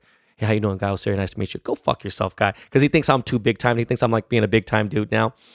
And he tells my wife, and she, she's like, "Oh well, oh it's nice to meet you. Um, I think I've heard your name before." And he goes, "Yeah, I was, you know, I knew Ben before his come up." And I'm like, "Go fuck yourself, guy." He has to try to take a little shot because I always fuck with them. But anyways, um, real quick, because you're from LA, Yeah. and only the people from LA do I ask this: name one or three of your favorite restaurants in Los Angeles. Oh God, there's So easy and so hard. Many. Just off the top of your Um, head. Okay. Well, I love Giorgio's. Oh my It's god! very close to my house. Come on. I just, by, like, by the way, guys, you remember I mentioned Giorgio's um, two episodes ago. My favorite places to eat in LA. it's the greatest. It's amazing. I love Nate 'n Al's. I mentioned Nate 'n Al's guys, the extra Russian dressing. But, Uh, I okay. mean, I love Nate 'n Al's. I um one oh, more. Come on. Um I hate sounding so fancy, but I mean, I love In and Out. I love Fuck all that. Matsuhisa. Fuck that. Say what, what's what's name a fancy spot? I said Matsuhisa. Come on, that ain't fancy. I'm It talking about- isn't? no. Fancier than that? Really? Yeah. Like what? I don't know. I'll just. I mean, Give shit, me one of there's- yours. Um, I did say uh, Nozawa Bar, which is definitely like a few s- levels okay, up higher. yeah, than that's good. it's like That's good. So what about So Sushi fu- Park? Sushi Park is really good, but I like Asanebo a little better. I've never been there. Oh my lord! I love Sushi Park though. So I was talking about Asanebo, and uh, it was just random because you're sitting there. Where is it? It's in on Ventura Boulevard in Studio City. I'm okay, sitting so I there. gotta go there. in the same day, in the same 30 minutes, Joaquin Phoenix walks in. And I'm like, I'm not Isn't never. he a vegan? he's in there eating. You know, I'm not the type of person. And they they have vegan sushi though. My wife. Okay, okay. So it's not the type. I'm not the type of person to walk up to someone and be like, "Hey, remember we used to hang out at Saturday Night Fever with Brent Bolt?" Like I didn't say shit to the dude. You know, he gets up and George Clooney walks in. I'm just like, what the fuck is going on here? But it's it's an amazing place. Asanebo is really good. You should definitely check it out. Okay, I'm gonna check it out. Where is uh your favorite place to vacation? Um, I love a good vacation. I will be honest. I love. That's what I'm asking. I love Hawaii. I love Cabo. You know, Well, Cabo's so easy. It's, it's two so hours easy. and fifteen we were minutes. just there for Christmas. you My kids had the best time. You know what's funny is is um are you are you close to Jessica Alba or no? I mean, she's wonderful. Right. Yes, Cash I've known forever, right? I went know to Cash. Crossroads with him. Yeah. Oh my god. So you grew up with Baron then and Davis and everything. So so okay, yeah. So Baron is my dog and My and sister went to prom with Baron. Can I say that? I didn't know that. I had no idea. Um, but I've known Baron forever. Yes. And me uh, too. um, I've known Cash forever and ever. Yes. How funny is this? I met Cash through Dasha. oh, when they were in college. All right, so I've known Cash forever. There's this little sandwich spot on Canon called Il Tramezzino. We used to go to a lot. Oh, the chicken Yeah, grilled chicken chicken, sandwich, please, with the So- pesto. yeah, amazing. So I mean, let's go there with Cash and stuff and everything. and it was open till three in the morning. Yeah, Oh yeah. Oh no, and I um, I remember when uh, um, I guess Honest it hit like a billion, and uh, I've never ever stayed in a, a house. I've always stayed on a resort, you know, like the one and only, or like you know whatever, um, Las Ventanas or something. But then uh, there was a spot that had like these great places, like oh Tom Brady stays here. Which just I was like, I don't give a fuck. Is it amazing or not? Comes with the chef, blah blah whatever. And I remember when we were leaving, Jessica and Cash were checking in, so I Oh, was like, oh so shit. funny. I felt like I was special at that point. I was like, okay, Yeah. I can hang with the big you dogs. had good taste. But is there anywhere like in, I mean, like, where's your favorite place in Europe to go to? Um. Oh, I don't know. I lo- take me to Italy any day. Okay. That's so funny. By the way, Dasha put me up on a lot of I- Italy shit. Like it's crazy. If you want to travel Europe, ask Dasha. She knows what she's talking oh my God, about. Jesus Christ! I didn't, listen. She was talking about Sardinia in 2000. In 2000, nobody even fucking you know didn't even know about Sardinia until like later, and she was always on on top of shit. Um, my first time going to south of France, like she just Aw. was. It's my favorite. So, anyways, guys. Um, well, first of all, Jen, thank you so much Thank you for having me. for being the fucking second CEO person I've had on here. We're gonna continue to have women on this show. You guys got to get used to it. They are running the fucking world, and I want my daughter to be a boss one day, and I want her to be happy as well. But I gotta say thank you seriously for coming on. Um, yo, Miles, man, can you throw me one of them Lakey Lake beats? And we out.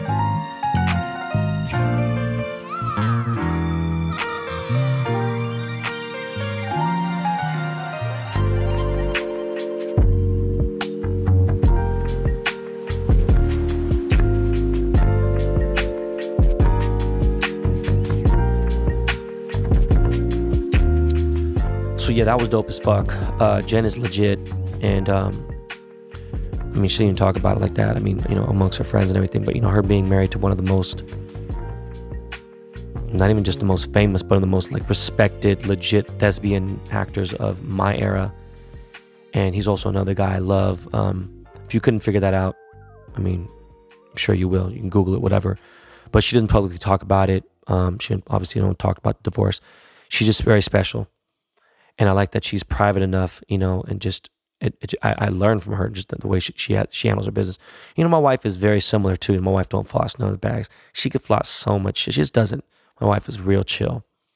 You know, one thing I forgot to ask her actually, I was thinking about is is um if she donates to charities, um to different charities. You know, I know she's heavily involved in that Baby to Baby Foundation, and that's dope.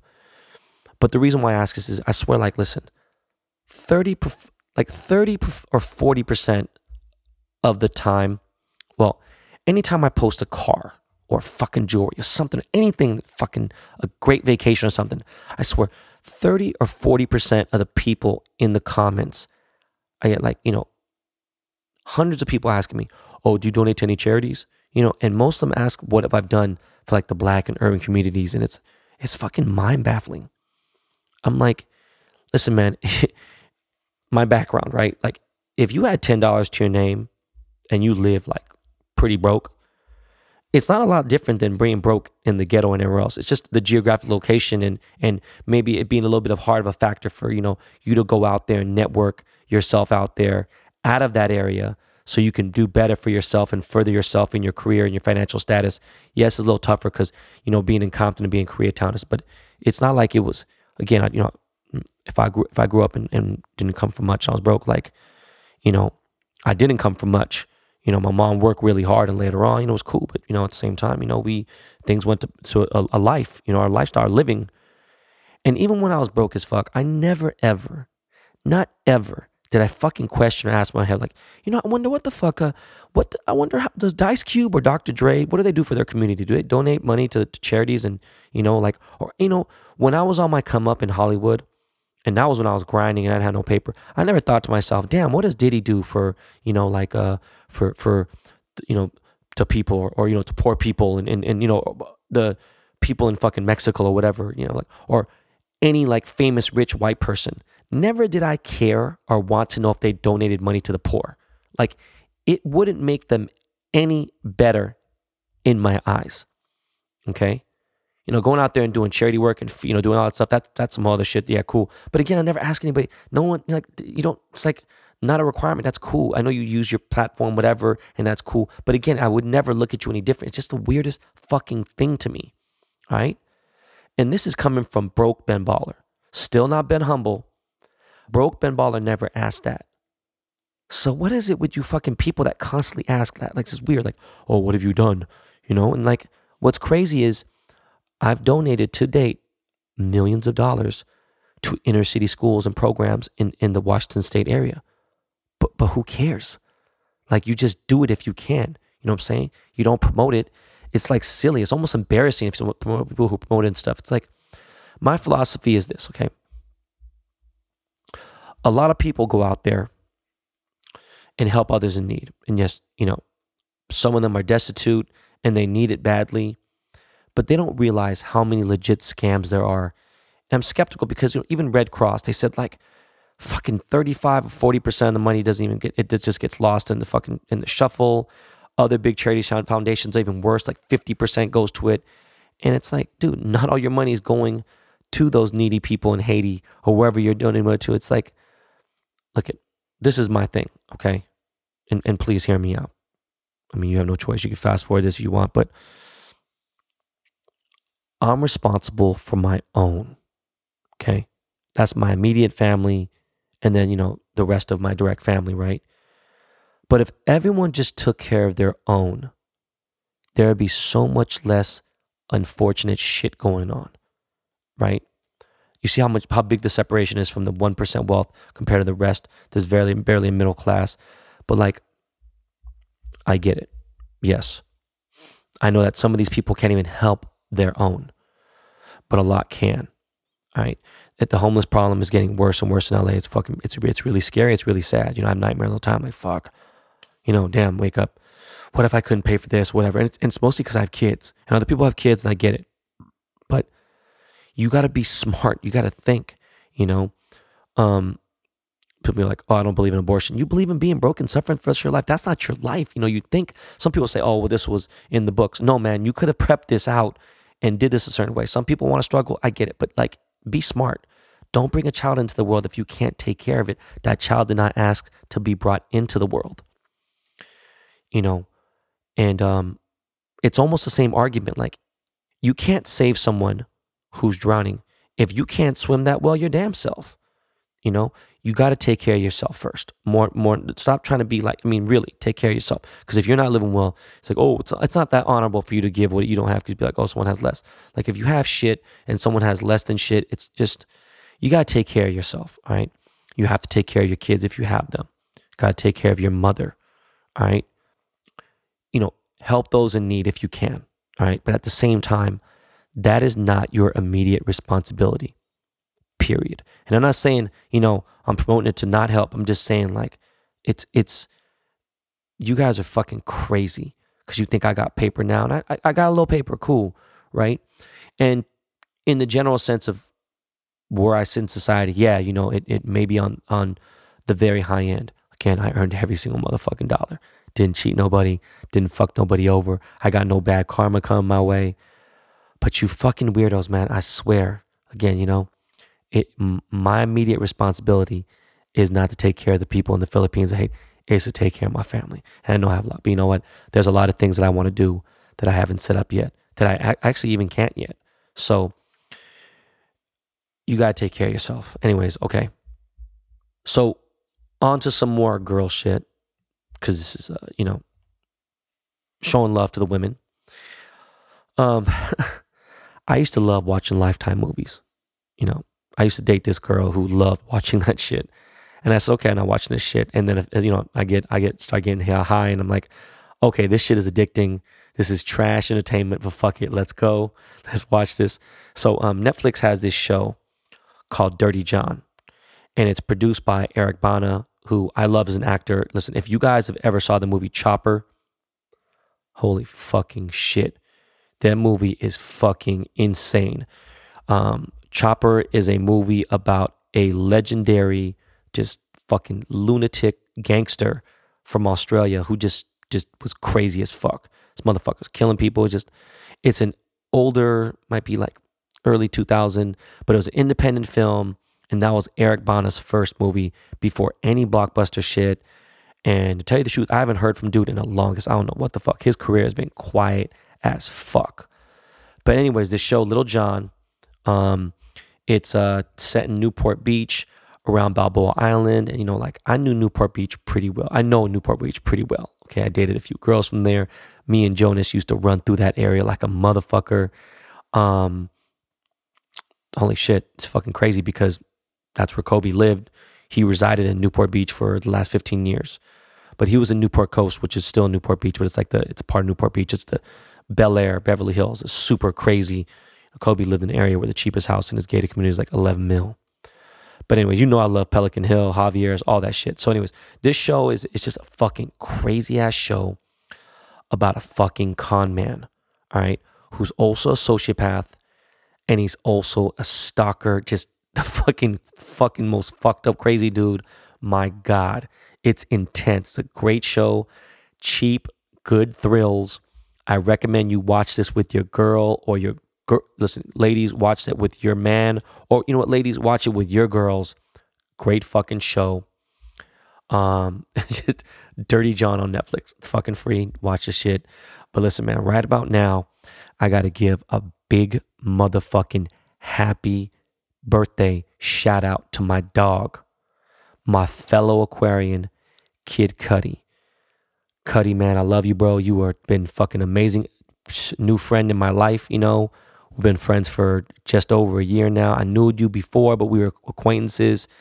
Um, happy birthday, bro. You know, I, I can't wait to see you later. Uh, I chilled with Cudi yesterday, and um, to be real, his attitude and his energy is so awesome that he instantly put me in a great mood.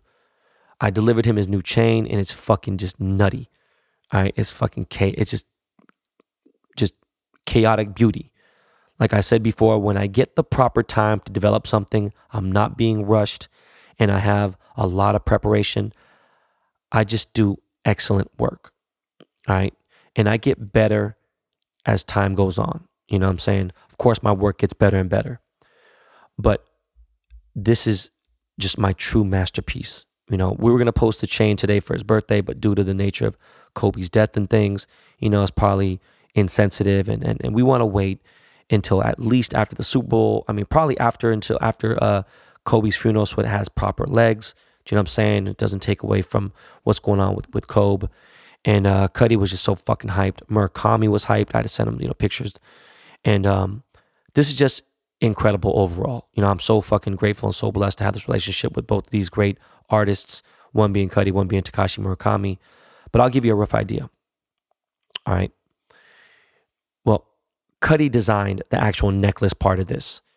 And the necklace part is an all Murakami character diamond and gemstone lay. Okay, you know what a lei is? Lei is that it's the flower style necklaces you get in Hawaii. You know, beautiful if you had a lei on you.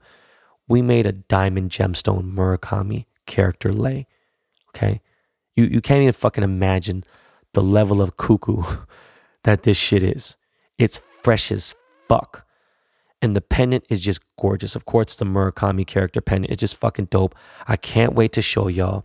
Um, like I said, man, I can't wait to fucking turn up with my dog tonight. It's gonna be fucking dope, man. Good energy and everything, all that. Um, so let me backtrack real quick back to my to my b day brunch, um, that had all the makings of a great party, but the mood and the energy was just dead. It was sucked out. You know, I was in a fucked up mood. Uh, I posted a video on my actual page, not my story, of me scoring a 501 in Speed of Light, which is actually a really really good score, right? And if you hit a Dave and Buster's and you play Speed of Light and there's one light, just one fucking light out, it's going to be nearly impossible for you to get that score. Okay. My high score is in the low 600s. And yes, you know, the last time I played the game, because I can check my card and see when I went there, was on October 4th. Okay. I did play one day before my birthday in San Diego, but I played one game. You know what I'm saying? Because the machine was fucked up and I scored like a 350 something. The machine was it had one or two broken lights. So it was like fucked up. But you know, listen, people got me like they're tripping. I've played Speed of Light for a grand total of about 25 times, and I only started playing in May of 2019, in the end of May. All right, so I've been playing for even a year. All right, it's a really fun fucking game. It takes a lot out of you, and I'm not in good shape. All right, you know, the Echelon bike, by the way, is doing wonders for me, but it's not easy to play this game, if, especially if you want to be good. All right. 99% of the people, the guys who commented, damn, you're slow, You're in slow motion, those motherfuckers, 99% of them couldn't score 200 in that. That's real. All right. And um, when, when I when I play Speed of Light, I've never played over three times in one actual visit of Dave and Buster's. And sometimes I'm at Dave and Buster's for two hours or so. You know, when I'm playing the Star Trek, that's what I'm doing. The fucking Star Trek fucking coin game where I fucking get the, the chips and the cards and shit and the coins and my ticket scores out of control. But like, listen, if an insane, the, the most elite athlete in the NFL, who's also in the best shape that a human can possibly be in. Scores a 240 after a few tries, and people are like, oh, he looks like he's going fast, whatever. And again, this is a man, he's a wide receiver. I'm talking about Jarvis Landry. Think about it. Okay? You, you, you think that you, you can you can score 500? That motherfucker couldn't score 500. It's going to take him a minute to try to get there. And then he has to figure out, you know, just hand eye coordination impeccable, like I said. But I have to say thank you again to Dave and Buster's Corporation, to my man Popeye Vasquez. Fucking thank you, Popeye, for holding me down, my family down. I fucking love you, Popeye. You fucking amazing. Um, later on that day, I, I got my favorite Baskin Robbins ice cream cake. You know, I like cheap cakes, dog. I like Ralph's Market cake. You know, I'm just you know, I'm not really into the big fancy old you know shit. Um, my kids hand wrote me some um, homemade birthday cards, and it's just the best shit ever. Just I love it. It's just fuck. I love my, you know I love being a dad. Love my kids. It fucks me up. I just sit and I go and sometimes I'll sleep in the bed with my kids, and my wife be like, "Yo, are, are they are they were they crying?" I'm like, "No." I just want to stare at and Ryder and Kai. Just stare at them for, you know, sometimes 20, 30 minutes, an hour. Just I can't. I touch their hair. I give them kisses while they're asleep. And you know, just getting those kind of gifts, it just touches my heart in, in a whole different way. That girl dad shit is real, man. But really, daddy gang in general is just real. You know, I've been hugging my kids a little bit more these days, you know, but like, you know, because, you know, they say hug your kids, whatever, but I, I hug them a whole lot already. And my son asked last week, you know, when I was in San Francisco, he was like, he asked my wife, he's like, why has daddy gone so much lately, you know? It's, it's not fair. And I found out, I was like, I spent all day with my kids today because I finished that big ass piece. I got to do some joints for Afrojack that I was supposed to do a year ago. That literally, my shit's so backed up. I have some small things I got to do for some people. But uh, I canceled all my trips for February, you know? Um, I know I got to go to San Francisco for something, but you know what? If, if I do go, I cancel the trip to Dubai, I cancel all this shit. But if I go, I'm bringing one or two of my kids with me, you know, which um, I do have a family trip at the end of February to New York City and uh, actually be celebrating my anniversary out there with my wife. So we're gonna do a lot of family shit. Empire State Building, you know, the fucking uh, Statue of Liberty, everything, Central Park. The the hopefully the um, carousel is open. It's not too cold and whatever. But I'm also gonna be podcasting from New York City. Uh, I got Joe Budden coming on the show. I got Avianne's jewelry um, company on the show. You know what? Fuck it. I might even get an interview with Trax because he's DM me. We've talked a little bit and whatever. And let me see what the fuck this motherfucker got to say. We'll figure it all out then and there. But it'd be a cool little aspect, a different view and vision from another jeweler. Uh, me and him are totally different people. But listen, listen, I love you guys.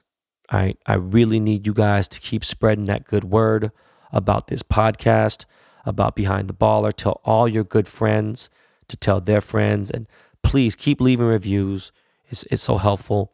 And please hit that subscribe button. That that's the most important thing, right? Um, again, I'm so grateful and I appreciate everyone who listens to the show. And please, if you live outside of California or New York or any of the major metropolitan cities or states, um, if you live like in you know just the Midwest or anywhere else, whatever, you can be in Texas, anywhere other than like California, New York, or Miami or some shit, right?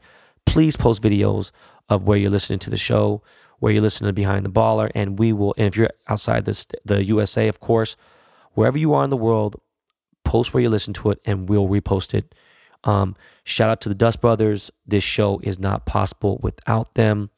Um, I will see you guys after the Super Bowl with the weekend wrap up. And oh, yeah, wait, hold on. Speaking of the Super Bowl, goddamn, we didn't even talk about that shit. Listen, man, I don't know. I want, and I think the Chiefs are going to win this game, period, straight up. They just, I think they're, they're just going to, they're going to outscore the fuck out of them, period. But let's see what happens. Uh, once again, last call, friends and family. If you want to come by and watch the Super Bowl at my crib, we're gonna have catering food. You already know, TV system, man cave, out of this world. Um, yo, that's it, man. Lakey Lake, aka Lakey Inspired. Please take us all out of here with something light. Peace.